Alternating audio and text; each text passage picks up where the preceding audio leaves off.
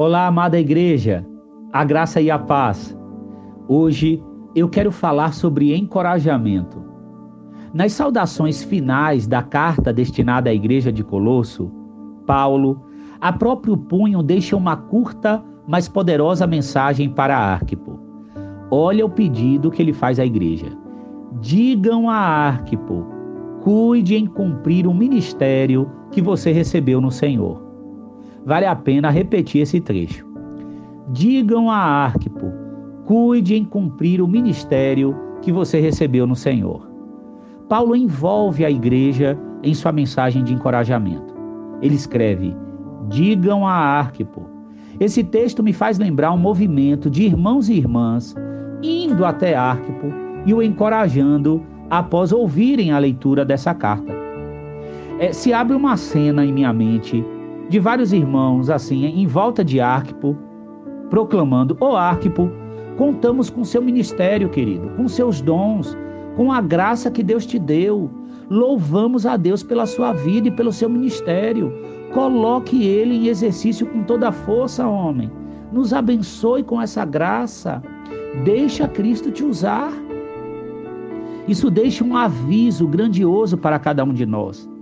Temos que usar em abundância a graça de encorajar os irmãos que estão ao nosso lado a cumprirem o ministério que está sobre os seus ombros. O encorajamento desperta. O encorajamento com amor levanta os que dormem. O encorajamento faz com que a graça dispensada por Deus sobre o outro seja lembrada.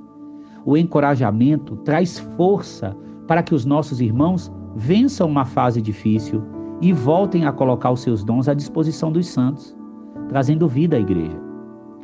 A segunda questão que vale a pena ressaltar é que Paulo coloca um alvo específico para esse encorajamento. É uma mensagem que envolve o corpo, mas tem um destino. O destinatário é Arquipo. O alvo central dessas palavras é Arquipo. Tem momentos que o encorajamento precisa ser dado com nome. É quando um de nós precisa ligar ou chegar próximo de um irmão ou de uma irmã, dizer o nome dele ou dela e entregar as palavras de vida. É como se fosse assim: José, Cumpra o ministério que foi dado a você. Eu vejo o quanto você tem graça para liderar, o quanto você tem graça para mobilizar, ou o quanto o Senhor te deu a capacidade de escrever.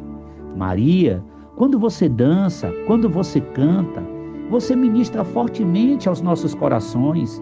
Não pare, volte a cumprir fielmente o ministério que você recebeu no Senhor. Percebemos na pandemia Quantos dos nossos irmãos tiveram que se reinventar para colocar o exercício dos seus dons em ação? Tiveram que investir tempo para conhecer ferramentas novas, para aprender outras maneiras de conduzir o exercício do seu ministério. As dificuldades, as provações, os obstáculos não podem parar absolutamente nenhum dos nossos irmãos e irmãs de cumprirem fielmente o ministério que a eles foi dado. Quero ler com alegria o texto que está em 1 Pedro, capítulo 4, a partir do 10, do versículo 10. Cada um exerça o dom que recebeu para servir os outros, administrando fielmente a graça de Deus em suas múltiplas formas. Se alguém fala, faça-o com quem transmite a palavra de Deus.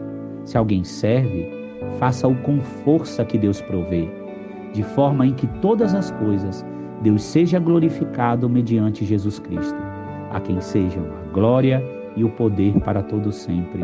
Amém. Que o Senhor renove o encorajamento sobre a sua vida.